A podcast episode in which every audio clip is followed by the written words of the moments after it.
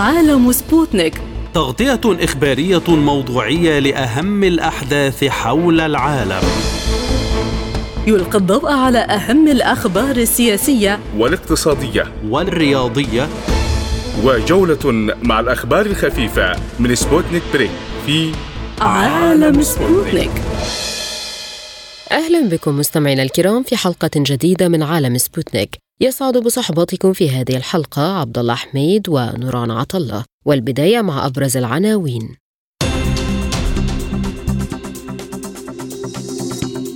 البيت الأبيض يعلن الموافقة على تسليم أوكرانيا ذخائر عنقودية، وموسكو تتعهد بالرد. قوات الدعم السريع تحاصر مدينة الأبيض، ولقاء مباشر مرتقب بين البرهان وحميتي الاثنين. إيران والجزائر تتفقان على إعادة العلاقات الدبلوماسية وفتح السفارات بين البلدين. رئيس مجلس الدولة الصيني يقول إن مستقبل العالم يعتمد على العلاقة بين بكين وواشنطن. اقتصاديا، نائب رئيس الوزراء اللبناني يتحدث عن خطة إنقاذ حكومية للاقتصاد، ويحذر من استقالة نواب محافظ البنك المركزي.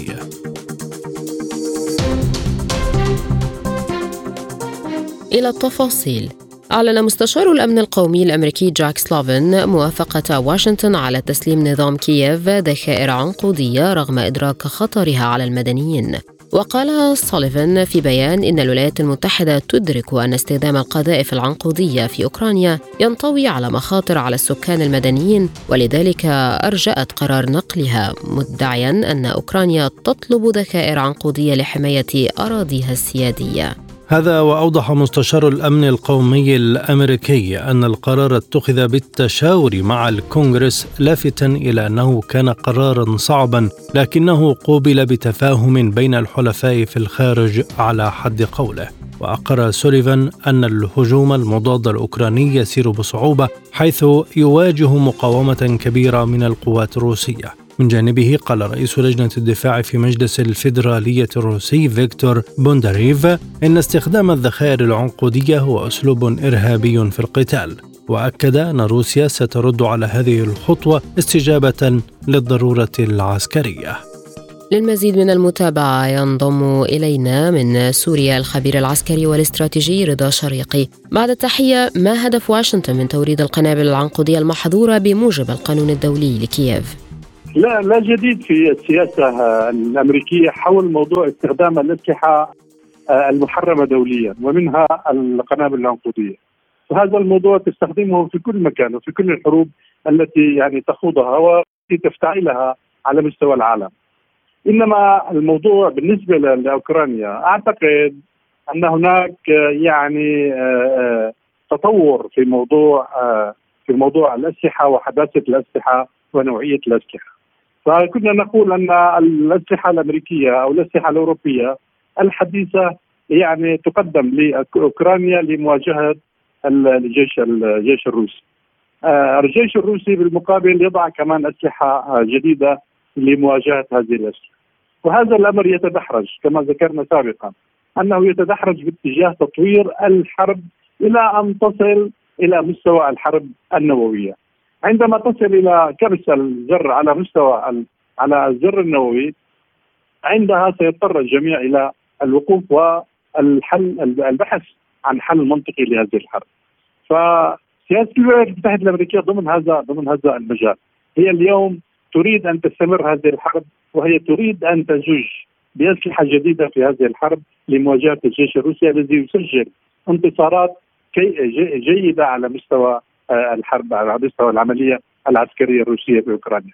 هذا الأمر يزعج الولايات المتحدة الأمريكية، يزعج الغرب ويزعج الجميع، ولكن الولايات المتحدة الأمريكية ترى أنه يعني ما ينفذ هو ينفذ لصالحها، وهي تريد الاستمرار بهذه الحرب لإنهاك الجميع، لإنهاك أوروبا وأوكرانيا وروسيا وكل العالم، في سبيل أن تبقى المصانع مصانع الأسلحة الأمريكية تعمل، وتبقى السياسة الأمريكية على مستوى العالم يعني هي التي تفرض نفسها يعني كما كما يريدون.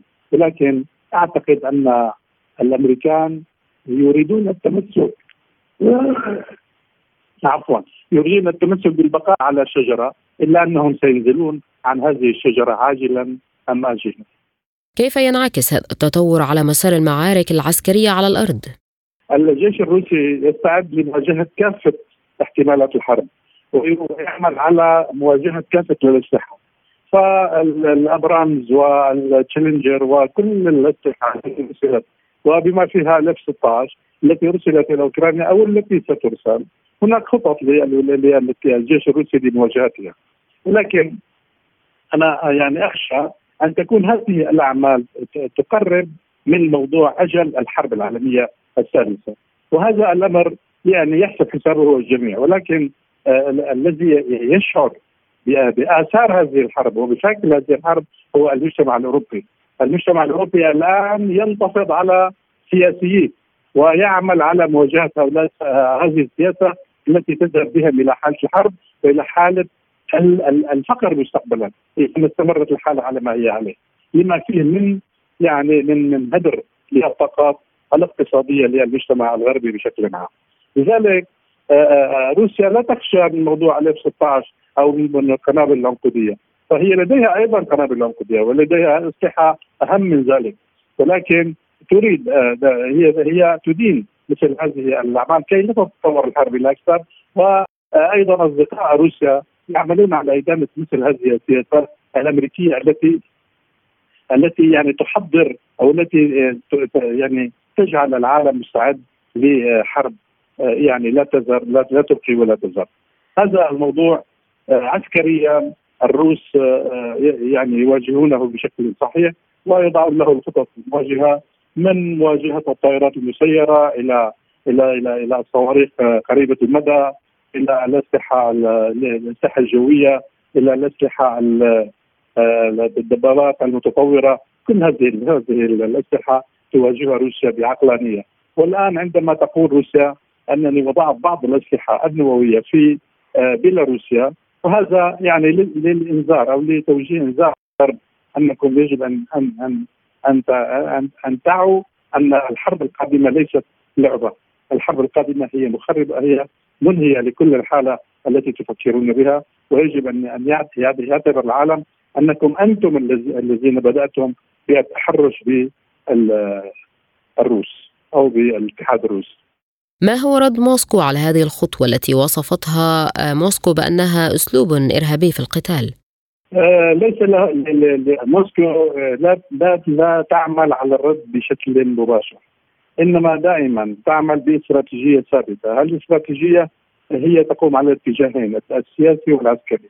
اليوم هناك دعمات لهذا الموضوع سياسيا على مستوى العالم، إذن لموضوع الأسلحة العنقودية لأنها محرمة دوليا، وبنفس الوقت هي تستعد لمواجهة هذه الأخطار بمحاربة أو باستخدام أسلحة مشابهة على الجانب الآخر. وبالتالي عندما يستخدم سلاح مشابه أو بنفس التأثير أو بنفس ال...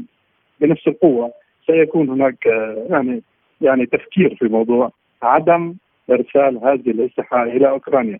وهم يعني كما يدعون يقولون بأن على أوكرانيا لا تستخدم هذه الأسلحة خارج حدودها، ولكن الأوكران عندما يتضايقون، عندما يعني يعني يريدون أن يشجعوا الجميع في هذه الحرب، فيمكن أن يستخدموها بالطريقة التي يرونها مناسبة، وخاصة وأنهم يفكرون إلى الانخراط في في حلف الناتو، أن يكونوا جزءا من حلف الناتو.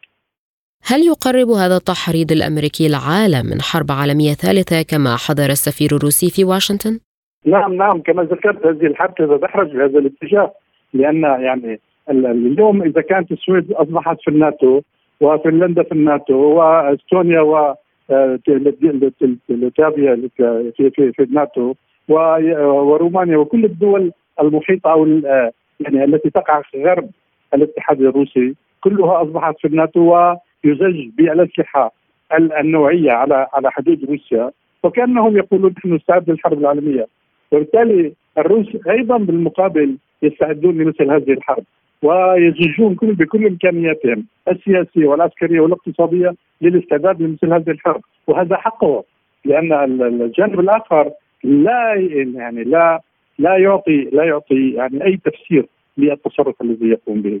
لماذا كل هذا الحشد ولماذا كل هناك هناك في ظروف داخلية في أوكرانيا، ولهذه الحرب أهداف أعلنها الرئيس بوتين وقال نحن أخي لا نحط على حدودنا أعدائنا كي يهاجمونا في يوم من الأيام. لذلك نحن نريد نظام في أو نريد دولة في أوكرانيا يعني حيادية ليست معنا وليست على الأفق.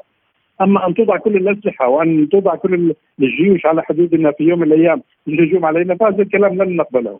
هذه لو لو لو فكر الغربيون وأرادتهم الولايات المتحدة الأمريكية بأن المشكلة تنتهي بموضوع حيادية الحكومة الأوكرانية كان انتهى الأمر، ولكنهم هم بالحقيقة يزجون لمواجهة روسيا ولإضعاف روسيا وللحرب ضد روسيا، ولكن هذا الأمر أعتقد أن الروس منتصرون.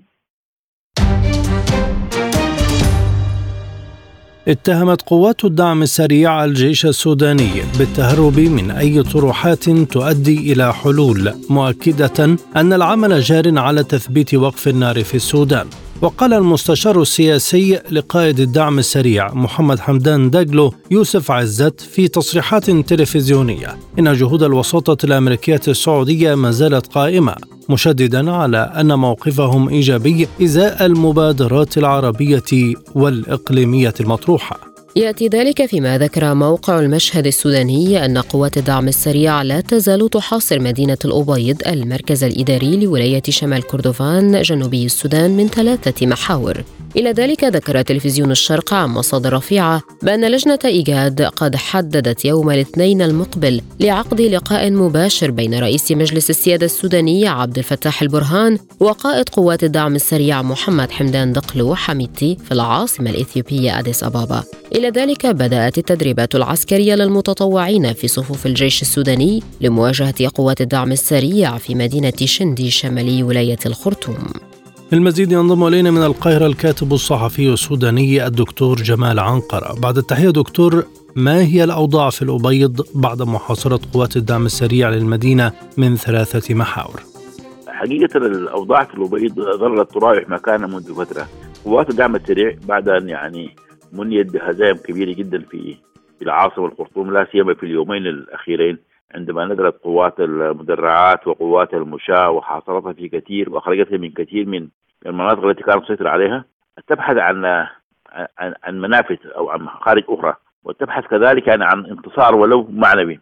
فلها يعني هي منذ فترة تحاول دخول مدينة الأبيض، ذلك أن الأبيض لها مطار كانت يعني تحاول أن يكون مطارا بديلا لمطار الخرطوم بعد أن فقدت مطار مروي واستعصى عليها دخول مطار وادي سيدنا العسكري. فهي يعني تبحث عن هذا الانتصار، ولكن أتوقع أن أن يكون هذه هذه المسألة هي محاولة قد لا يعني تنجح. الأبيض مدينة عصية جدا، يعني فضلا عن وجود الهجانة وهي قوات معروفة يعني بشراستها القتالية، بأن مواطني المدينة نفسهم كانوا قد شاركوا في كثير جدا من من صد محاولات اقتحام المدينة، ووقفوا جنبا إلى جنب مع القوات البزلاء. فلا توقع أن تسقط المدينة الأبيض في يد قوات الدعم السريع. الجيش السوداني بدأ تدريبات عسكرية لمتطوعين، ما تأثير ذلك على مسار المعارك؟ أثر كبير جدا، أعتقد أن في الأثر وحتى غير العسكري له أثر معنوي كبير جدا. ذلك أن الحرب الآن لم تعد حرب بين الجيش وبين ال بين الدعم السريع. الدعم السريع استنفر قوات من خارج السودان، ناهيك من قوات من خارج قوات الدعم السريع. الدعم السريع كانت قوات معلومة بجنود وضباط ولهم أرقام وكانوا جميعا من السودان. الآن الذين يحاربون أكثرهم من خارج السودان، من كثير جدا من دول الجوار تم استنفارهم على أساس قبلي وبعضهم على أساس عرقي وبعضهم مرتزعة، فكل هؤلاء صاروا يقاتلون الآن في القوات المسلحة. لذلك القوات المسلحة استنهضت القواعد الشعبية ودعتهم جميعا للمشاركة في هذه الحرب التي لم تعد حرب بين متمردين وبين قوات، وإنما صارت حرب ضد الوطن، حرب ضد الهوية، حرب ضد الشعب. فلذلك الآن هذه المشاركات الشعبية يعني وكثير جدا من أهل السودان يعني يجدون القتال. بعضهم كانوا ضباط ومقاتلين في القوات المسلحة، بعضهم كانوا مجاهدين، بعضهم أصلا مثل ما يحدث في مصر تدربوا في الخدمة الوطنية، هي مثل التجنيد في في مصر. فهؤلاء كلهم لبوا هذا النداء ووقفوا جنبا إلى جنب مع جانب القوات المسلحة. هل تتوقعون استجابة من الطرفين دعوة إيجاد للحوار المباشر يوم الاثنين المقبل؟ لا أتوقع ذلك، واعتقد أن الحكومة اعلنت موقفها من هذا من هذه المساله، والحكومه اصلا رافضه اي حوار مباشر مع الدعم، لان هيك حتى على مستوى الرئاسه حتى على مستوى المندوبين المفاوضات التي كانت تجري في جده وتراوح مكانها لم يحدث ان يلتقى وفد الحكومه الجيش مع وفد الدعم السريع، كان الحوار يتم عبر الوسطاء، لم يلتقوا الا في توقيع الهدنه، وحتى في التوقيع رفض ممثل الجيش مصافحه ممثل الدعم السريع. لكن هذا الرفض ألا يؤثر أكثر على الأوضاع ويشعل فتيل الأزمة؟ الأزمة أصلا مشتعلة، الجيش الآن أمامه خيار واحد، إما أن يستسلم هؤلاء المتمردون يعني، أو أن تستمر الحرب إلى أن يندح إلى يندحل التمرد، ولكن أي محاولات الآن لحديث عن عن تسويات بعد ما وصل هذا هذه المرحلة، التسوية تتم في إطار التسليم، في إطار وجود جيش واحد. السودان لم يعد يقبل بأن يكون هناك أكثر من جيش في بلد واحد، ولا أعتقد أن أي دولة في العالم يمكن أن تقبل أن يكون في هناك جيش خارج إطار الجيش الرسمي. هذه المسألة تأخرت كثيرا، كان ينبغي منذ الأيام الأولى الثورة أن يتم استيعاب كل الجيوش، سواء كان جيش الدعم السريع أو جيوش الحركات المسلحة الأخرى في الجيش الوطني، وهناك عملية عملية دمج وتسليح، ولكن هذه المسألة تأخرت وتمددت قوات الدعم السريع بمدد داخلي وبمرض خارجي معلوم، جهات كثيرة جدا دعمت تسليحها إلى عشرات الأضعاف مما كان عليه الآن، وهذا الأمر هو الذي يعني عصى من هذه المسألة، دخل هناك بعد سياسي في هذه المسألة، لذلك الآن الخيار يعني لم يعد هناك خيارات كثيرة. دكتور، مع زيادة حدة القتال هل تتوسع المعارك أم أن هناك فرصة لاحتوائها؟ أعتقد أن المعارك الآن هي في يعني في خواتيمها الآن حدودا، هم هم كانوا يستهدفون في في يعني في, في كل مرحلة، يعني كانوا في أول يستهدفون إضغاط السلطة عبر إسقاط استيلاء على القيادة العامة، استيلاء على القصر الجمهوري، احتقال أو اغتيال القيادات التنفيذية والسياسية للدولة، ولكن عندما فشل كل هذا صاروا يعني يقاتلون من أجل الغرائم، تجاوزت الغرائم لغرائم الدولة إلى غرائم المواطنين أنفسهم، إلى المساكن، إلى الممتلكات، إلى المحلات التجارية، تحولت إلى الآلات، فهذه هو الأوضاع الآن، وهم الآن الآن يعني كثير منهم منهم يعني يخرجون من من العاصمة، وما الآن محاولاتهم في منطقة الربيع إلا محاولة لتغطية هذه الفشل داخل العاصمة. اتفقت إيران والجزائر على إعادة العلاقات الدبلوماسية وفتح السفارات بين البلدين، وقال وزير الخارجية الإيراني حسين أمير عبداللهيان إنه اتفق مع وزير الخارجية الجزائري أحمد عطاف الذي يزور إيران حاليا على إعادة العلاقات الدبلوماسية وفتح السفارتين بين البلدين، مشيرا إلى أن بلاده تبحث مع الجزائر إلغاء تأشيرات الدخول لكلا البلدين. وأضاف عبداللهيان خلال مؤتمر صحفي مع نظيره الجزائري أنهما بحثا التطورات الإقليمية وتطورات السودان والتدخلات الأجنبية في الأزمة، مؤكدا أن الأزمة السودانية مصدر قلق مشترك، مؤكدا على ضرورة الحوار ووقف إطلاق النار هناك. للمزيد من المتابعة ينضم إلينا من الجزائر المحلل السياسي والإعلامي فيصل مطاوي. بعد تحية، ما أهم الملفات التي سيناقشها وزير الخارجية الجزائري خلال زيارته لطهران؟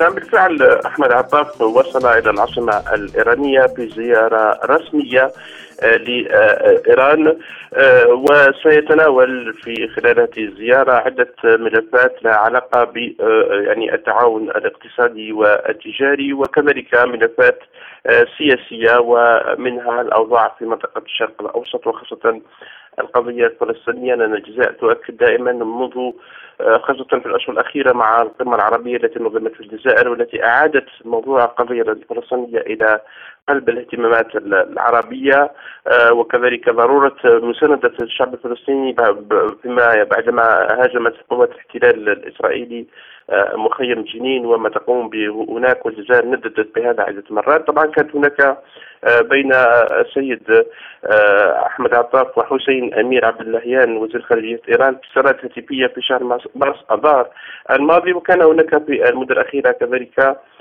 اتصال بين الرئيسين عبد المجيد تبون وابراهيم رئيسي بداية هذا الشهر يعني تقوية العلاقات ويعني تعزيز الاستشارة يعني البينية بين البلدين وتعزيز التعاون في كافة المجالات بعد أن نشاهد هذا التعاون يعني في السنوات الأخيرة بعد التراجع. ماذا عن أسباب التقارب الجزائري الإيراني في هذا التوقيت ودلالته؟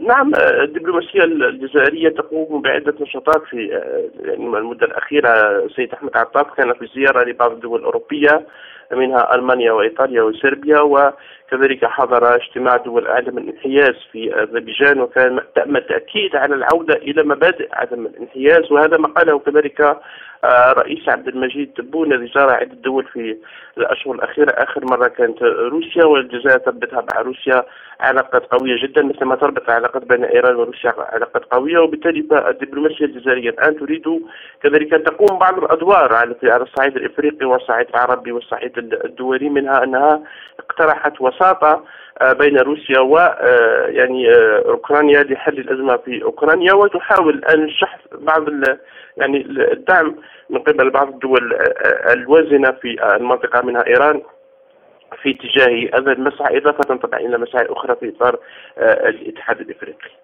كيف يستفيد الطرفان من علاقتهما معا حين تتقارب؟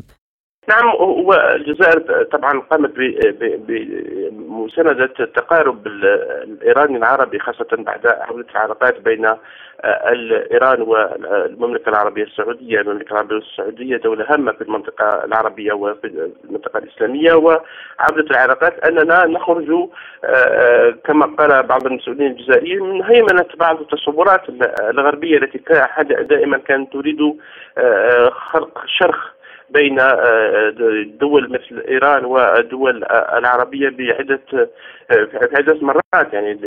وكذلك الآن هناك دعوة لما قد تسميه الدبلوماسية الجزائرية بمناخ عالمي جديد.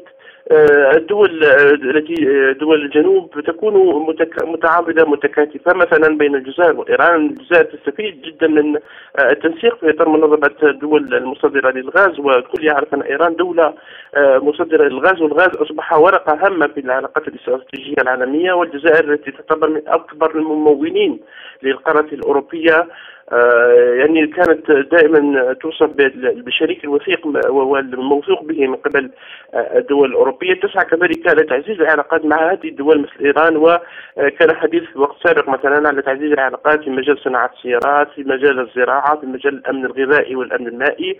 والجزائر التي تبني دبلوماسيتها على مبدأ تعدد الشركاء تريد أن تقوي كذلك علاقات مع دولة مثل إيران التي كان لها كذلك دور كبير في وقت سابق في مساندة الجزائر في عدة قضايا.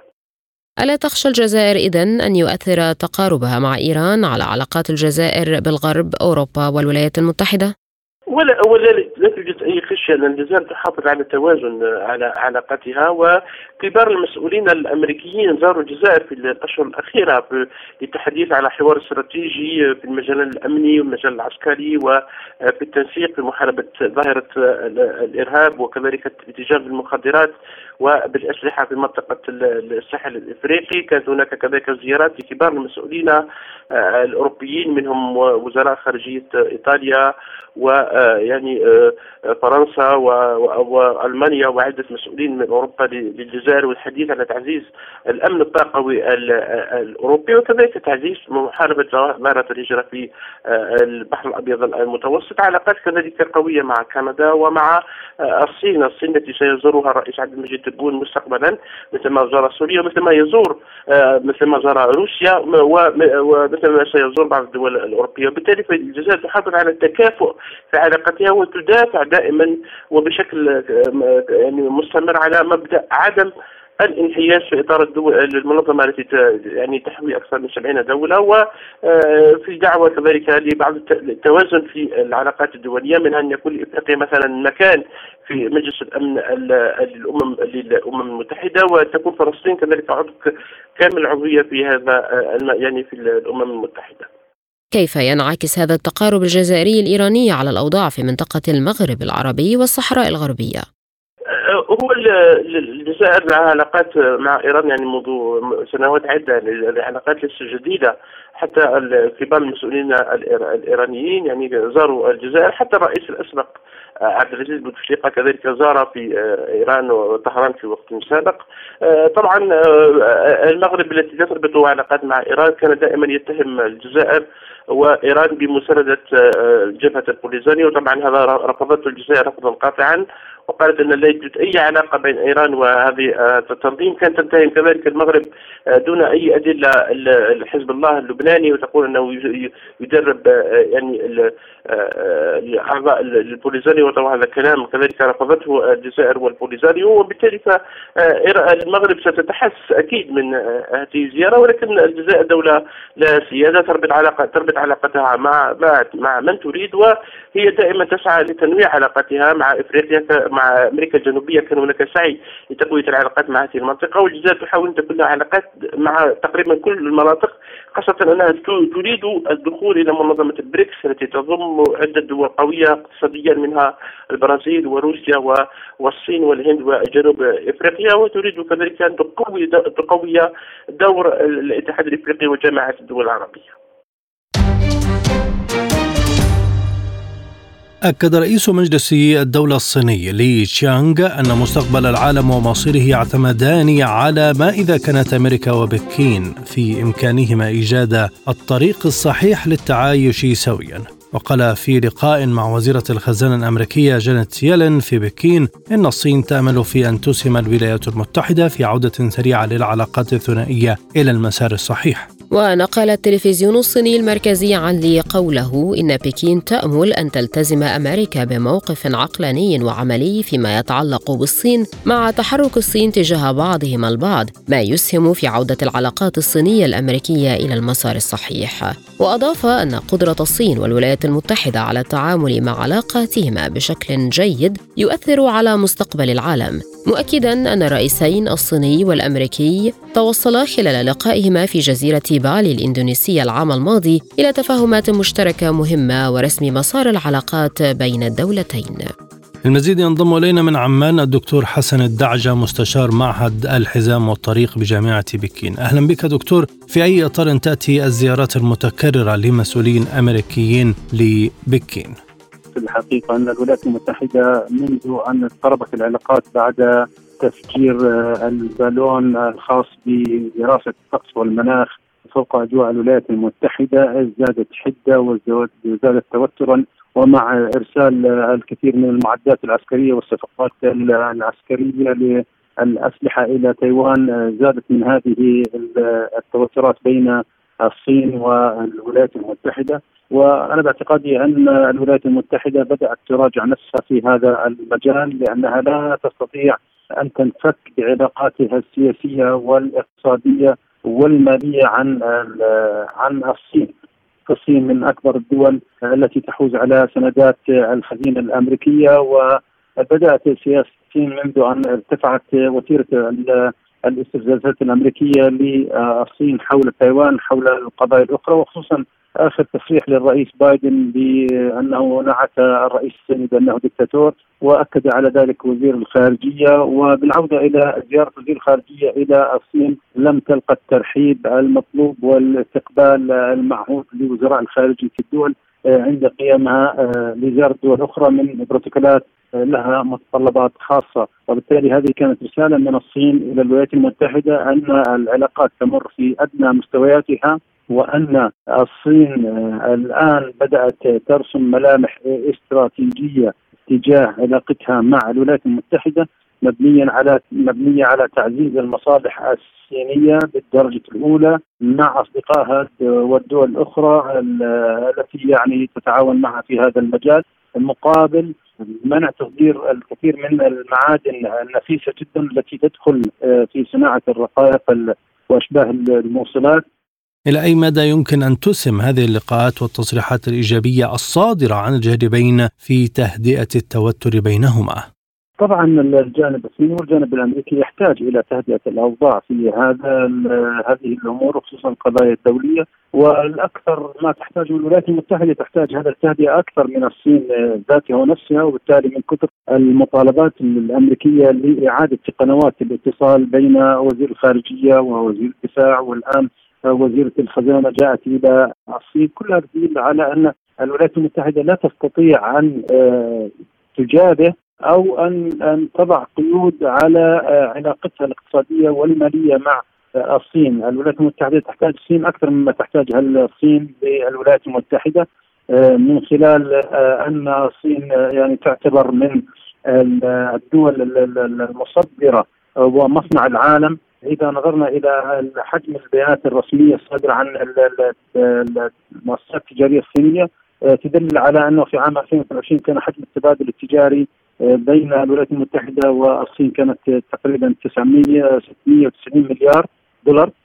وأيضا للمرة الأولى في عام ألفين وواحد وعشرين أزاحت الصين الولايات المتحدة من قائمة المورد الأول للاتحاد الأوروبي حيث بلغت تقريبا ثمانمائة وستة وخمسين مليار دولار. وبالتالي هذا يعني المنافسة الآن أصبح هناك منافسة، أصبح هناك تحدي، أصبحت الأمور يعني ترتقي إلى مستوى عال جدا من المستويات الندية الدولية في الشأن الدولي السياسي والاقتصادي والمالي. لكن الولايات المتحدة تحتاج الصين لأكثر من سبب لأنها تواجه مشاكل في التضخم، وبالتالي تحتاج الصين بأن لا تقلل من دعمها لشراء سندات الخزينة الأمريكية حتى لا تدخل الولايات المتحدة في الركود الاقتصادي من ناحية، والناحية الثانية أن الولايات المتحدة لا تستطيع إيجاد بديل مباشر للمنتجات الصينية في ظل ظروف التضخم الاقتصادي والحرب الحرب أو العملية العسكرية الروسية في أوكرانيا التي أدت إلى استنزاف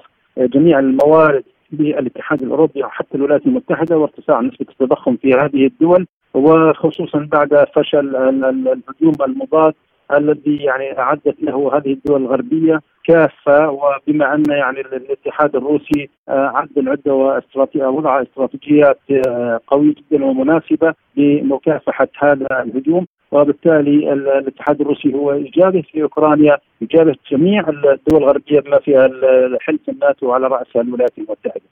ما تأثير قرار بكين فرض ضوابط على تصدير العناصر الأرضية النادرة المستخدمة في الرقائق الدقيقة على العلاقات التجارية بين الجانبين؟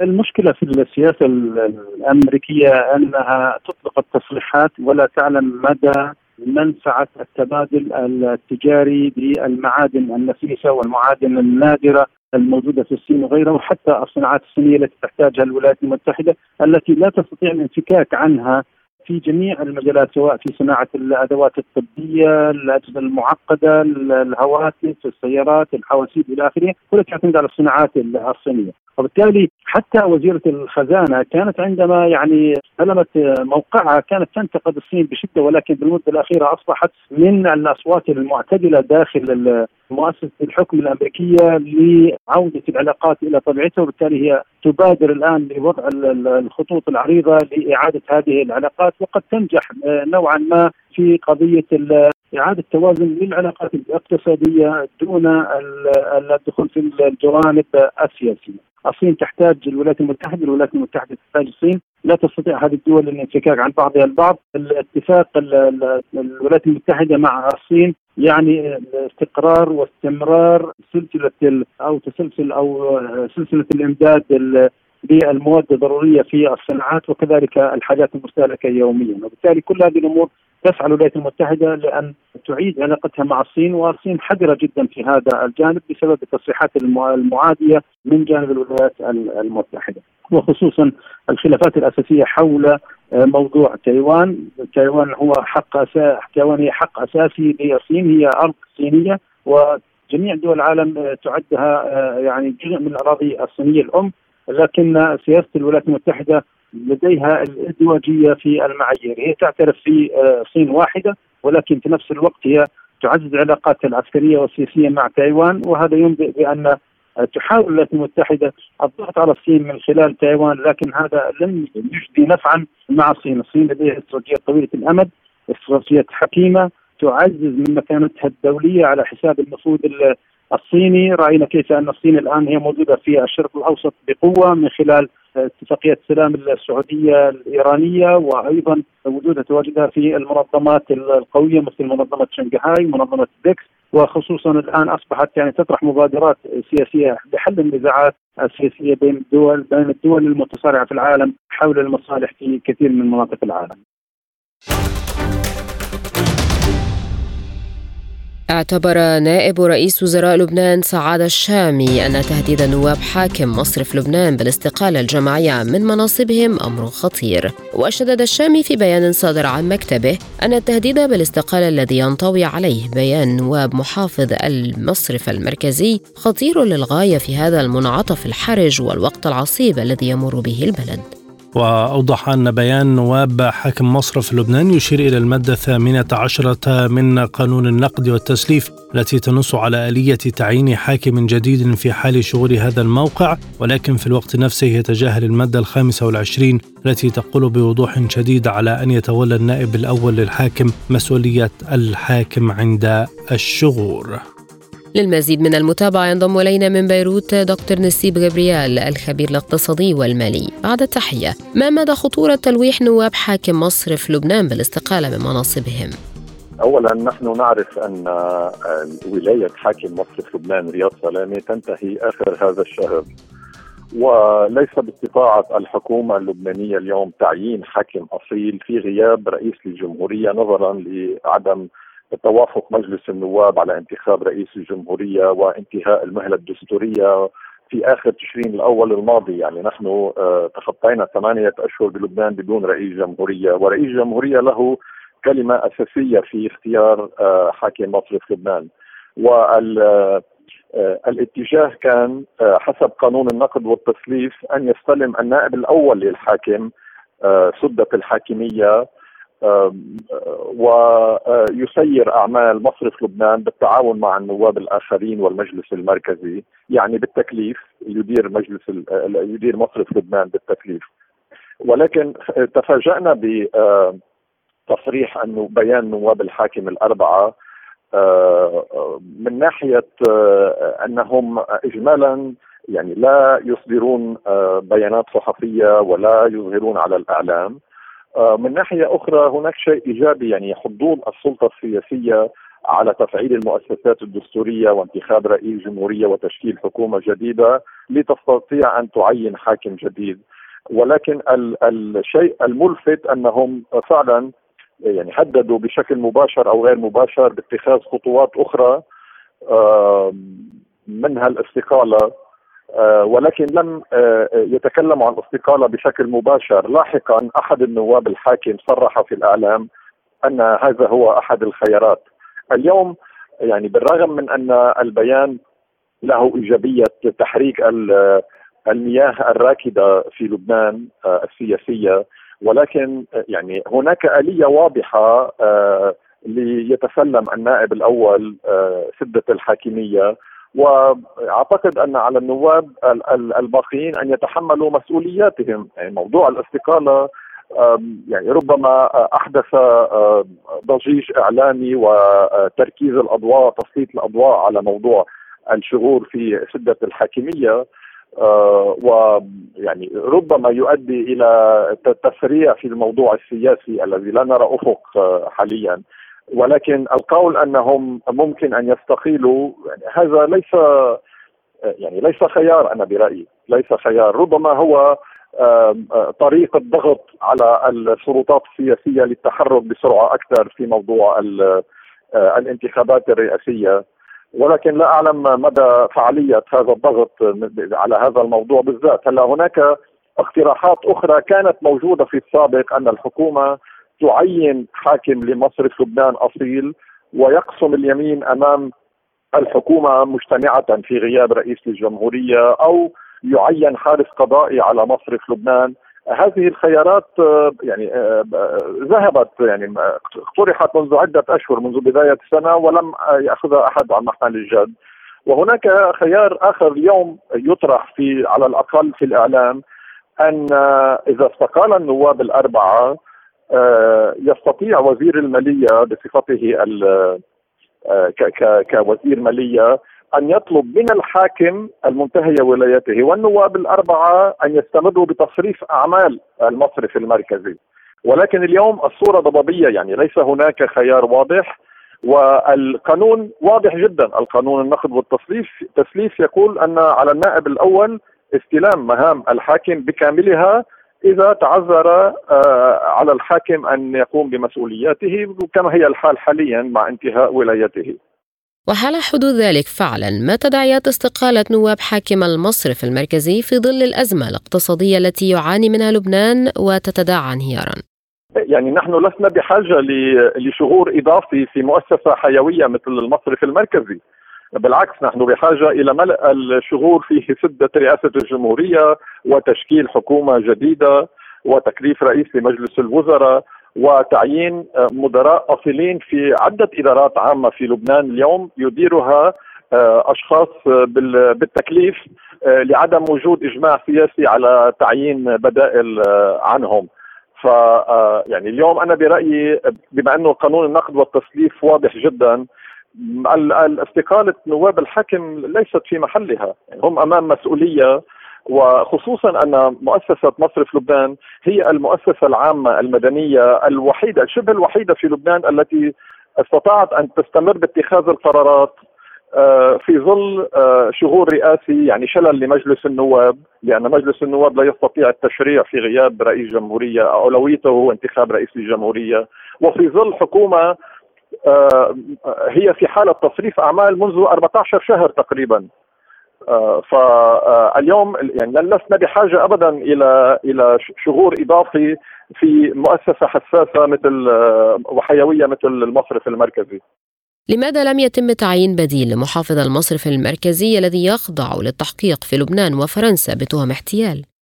ما هو يعني لماذا لم يتم تعيين حاكم حاكم أصيل؟ ما هي المشكلة السياسية، هي الكلمة الفصل هي لرئيس الجمهورية، ومجلس النواب لم يستطع انتخاب رئيس الجمهورية منذ أيلول الماضي بدء المهلة الدستورية لانتخاب رئيس، ونحن دخلنا اليوم في الشهر التاسع من من من الشهور الرئاسي، وبالتالي يعني في مشكلة دستورية لتعيين حاكم أصيل حاليا. ولكن كما تفضلت في البداية نائب رئيس مجلس الوزراء ينادي بسبب الوضع والأزمة في لبنان إلى تعيين حاكم أصيل، لأنه لا يجوز ترك المركز في هذه الأوضاع عرضة للتجاذبات. ولكن ما بعرف يعني لا أعرف مدى مدى جدية أو إرادة الحكومة في الذهاب في هذا المنحى، لأن هناك يعني بعض العقبات الدستورية وخصوصا في شهور رئاسة الجمهورية. هناك آراء مختلفة اليوم حول ضرورة تعيين حاكم أصيل لمصرف لبنان أو تطبيق قانون النقد والتسليف واستلام النائب الأول للحاكم أو أو الخيارات الأخرى التي تتداول اليوم خصوصا من بعد البيان الذي أصدره النواب الأربعة. ما هي ملامح خطة الإنقاذ الحكومية لإخراج لبنان من أزمته الحالية؟ الحكومة وضعت مع صندوق النقد الدولي خطة إنقاذ تتضمن جوانب لها علاقة بإعادة إصلاح المالية العامة والقطاع العام والقطاع المصرفي بشقي المصارف التجارية ومصرف لبنان، ولكن التركيز الإعلامي على الأقل والنقاش في لبنان هو على موضوع مصير الودائع المصرفية. الخطة تقضي بشطب جزء من هذه الودائع وتحويلها إلى أسهم في المصارف، وهذا ما طغى على كل ما تبقى من مضمون هذه الخطة. وهناك يعني معارضة كثيفة وواسعة في لبنان لهكذا خطوة شطب ودائع وتحويلها إلى إلى أسهم في المصارف. واعترف صندوق النقد في تقريره الأخير الأسبوع الماضي المفصل عن لبنان أن هذا عائق كبير أمام تطبيق الخطة، لأن ليس هناك إجماع بين الحكومة ومجلس النواب، وليس هناك قابلية سياسية داخل مجلس النواب لإقرار قوانين لها علاقة بشطب الودائع وتحويلها إلى أسهم، بالرغم من أنه يتضمن إصلاحات لها علاقة بالقطاع العام والمالية العامة والبيئة الأعمال في لبنان.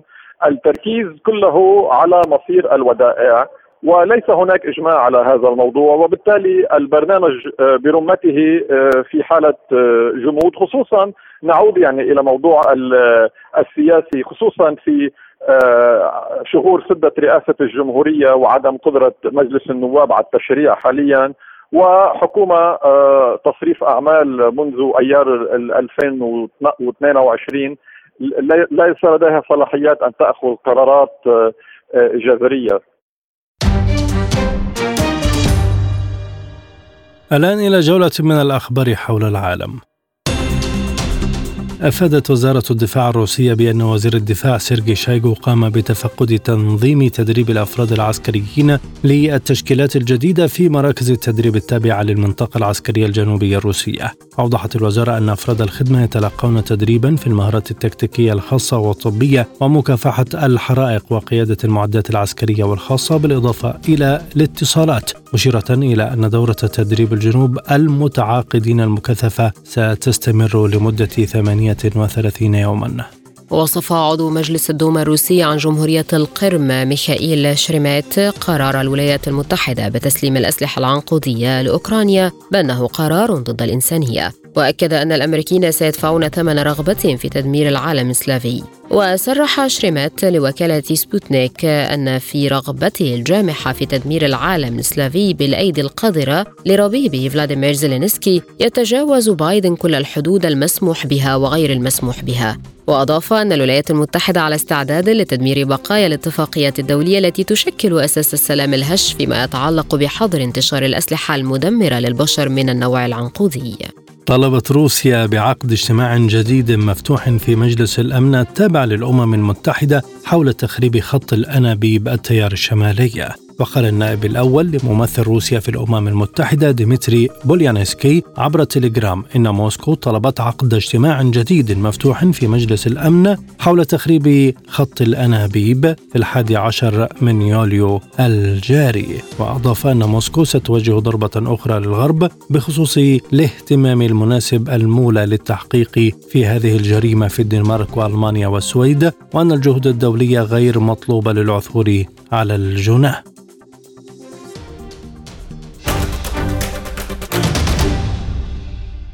مستمرون معكم وهذه تذكرة بأهم العناوين.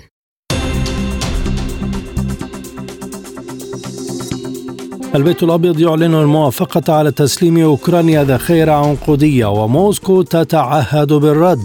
قوات الدعم السريع تحاصر مدينة الأبيض ولقاء مباشر مرتقى بين البرهان وحميتي الاثنين.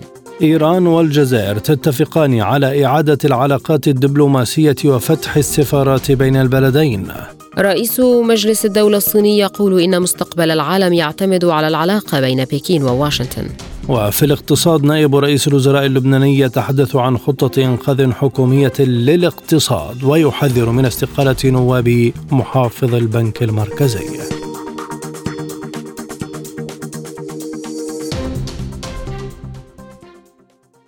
أهلا بكم مستمعين الكرام وأخبار الاقتصاد.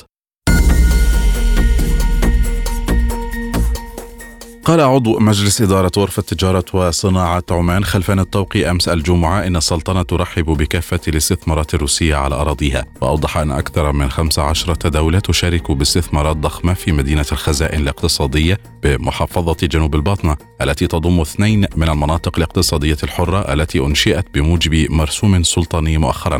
وأكد الطوقي ترحيب السلطنة بشكل كبير بالاستثمارات الروسية والصينية في المقام الأول، وأشار إلى أن شركات سعودية وقطرية كبرى تستثمر بمبالغ كبيرة في مدينة خزائن، وسط تفاؤل بأن تصبح خزائن من أهم المدن في المنطقة.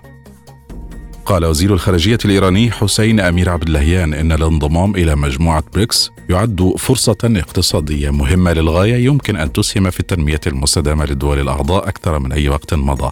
أضاف عبداللهيان في مقابلة مع وكالة الأنباء الإيرانية أنه سيتم دعوة الرئيس الإيراني لحضور اجتماع أصدقاء بريكس الذي ينعقد في جوهانسبرغ في المستقبل القريب، بالإضافة إلى أصدقاء آخرين، وأشار إلى أن التعاون بين بريكس وشنغهاي فرصة مضاعفة وكبرى للتعاون بين الدول الأعضاء. كما أوضح عبداللهيان أن العالم اليوم يشهد صراعا وانقساما، لافتا إلى أن وجود منظمة شنغهاي وتعزيزها يساعد على تحقيق التعددية في العالم وتجنب الأحادية.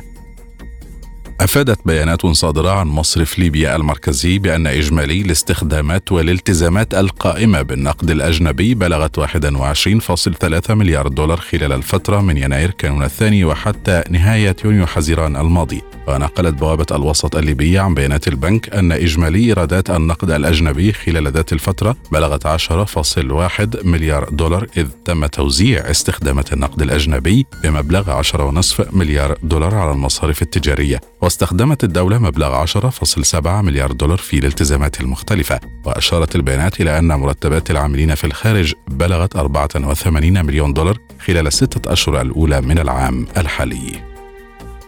أفاد تقرير منظمة الأغذية والزراعة التابعة للأمم المتحدة فاو بتراجع مؤشر أسعار السلع الغذائية الأكثر تداولا في العالم إلى أدنى مستوى له خلال أكثر من عامين في يونيو حزيران الماضي، بفعل انخفاض تكلفة السكر والزيوت النباتية والحبوب ومنتجات الألبان. ونقل موقع مباشر عن المنظمة أن قراءة يونيو حزيران هي الأدنى منذ أبريل نيسان ألفين وواحد وعشرين، وأن المؤشر الحالي يقل بنسبة ثلاثة وعشرين فاصلة أربعة بالمئة على مستوى وصل إليه في مارس أذار ألفين واثنين وعشرين بعد بدء العملية العسكرية الروسية الخاصة في أوكرانيا. وفي تقرير منفصل عن العرض والطلب على الحبوب، توقعت فاو زيادة طفيفة في الإنتاج العالمي من الحبوب هذا العام، حيث من المتوقع أن يصل إلى اثنين فاصلة ثمانمئة وتسعة عشر مليار طن، وهو ارتفاع بنسبة واحد فاصلة واحد بالمئة عن مستويات عام ألفين واثنين وعشرين.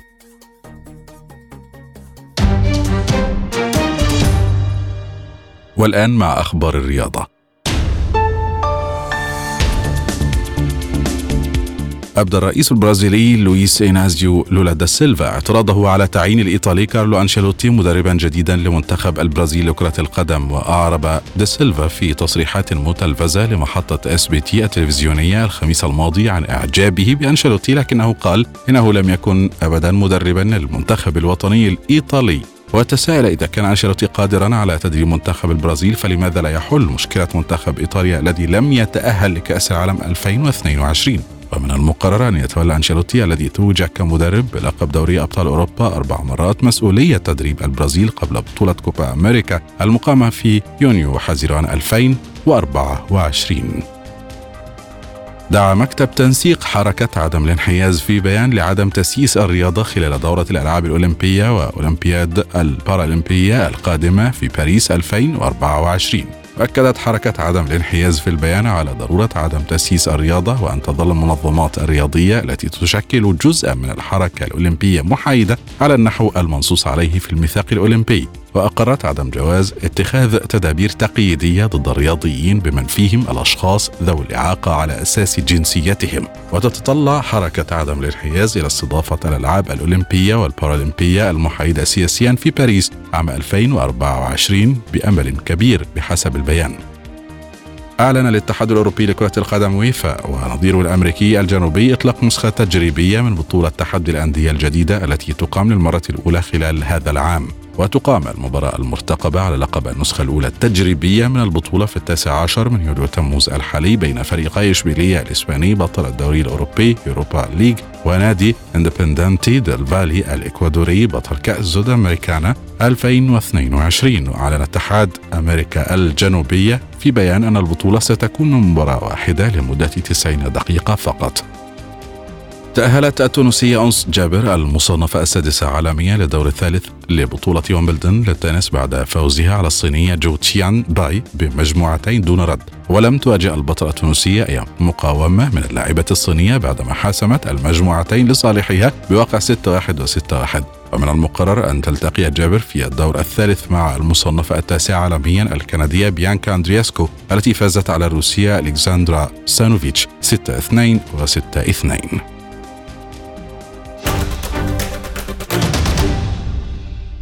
والآن سبوتنيك بريك.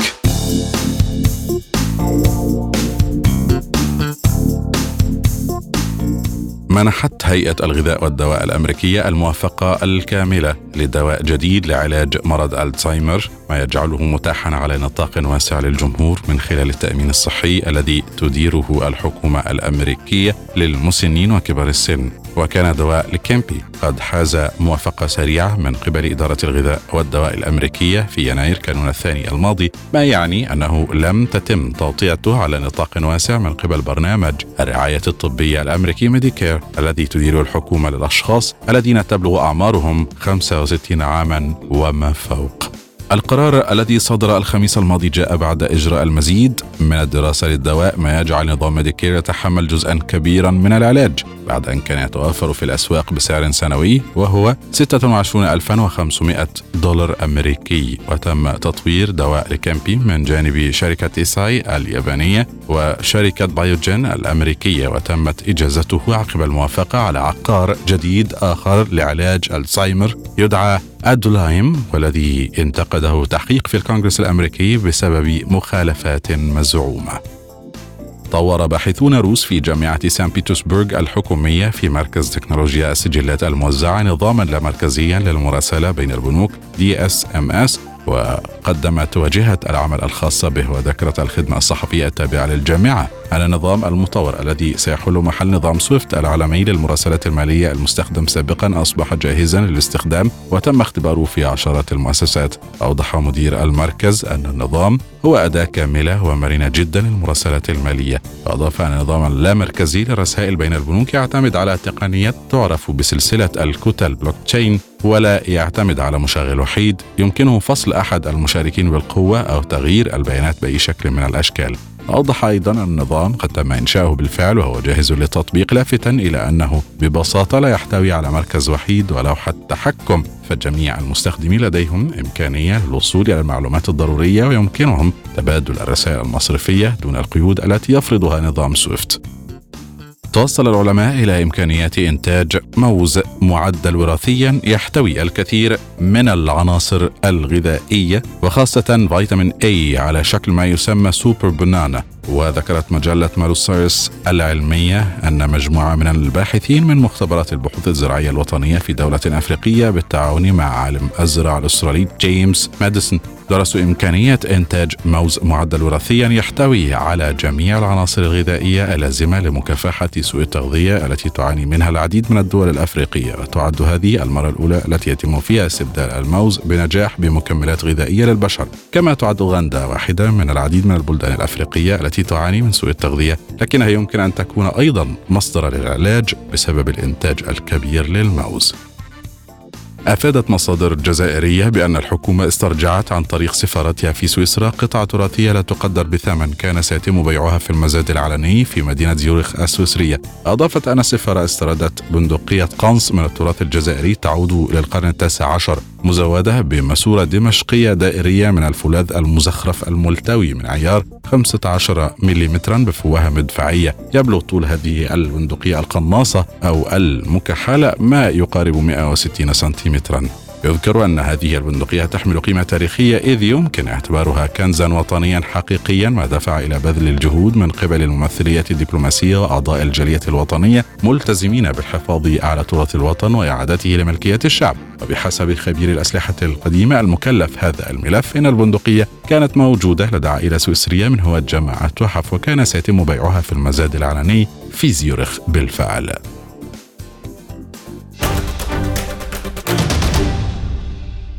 في الختام إليكم تذكرة بأهم ما جاء في عالم سبوتنيك من موضوعات.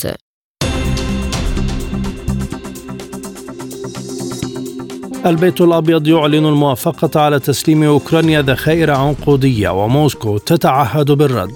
قوات الدعم السريع تحاصر مدينة الأبيض ولقاء مباشر مرتقب بين البرهان وحميتي الاثنين. إيران والجزائر تتفقان على إعادة العلاقات الدبلوماسية وفتح السفارات بين البلدين. رئيس مجلس الدولة الصيني يقول إن مستقبل العالم يعتمد على العلاقة بين بكين وواشنطن. وفي الاقتصاد، نائب رئيس الوزراء اللبناني يتحدث عن خطة إنقاذ حكومية للاقتصاد ويحذر من استقالة نواب محافظ البنك المركزي. رياضياً، الرئيس البرازيلي يعترض على تعيين الإيطالي كارلو أنشيلوتي مدرباً لمنتخب بلاده لكرة القدم. للمزيد زوروا موقعنا سبوتنيك أرابيك دوت إيه إي. إلى اللقاء.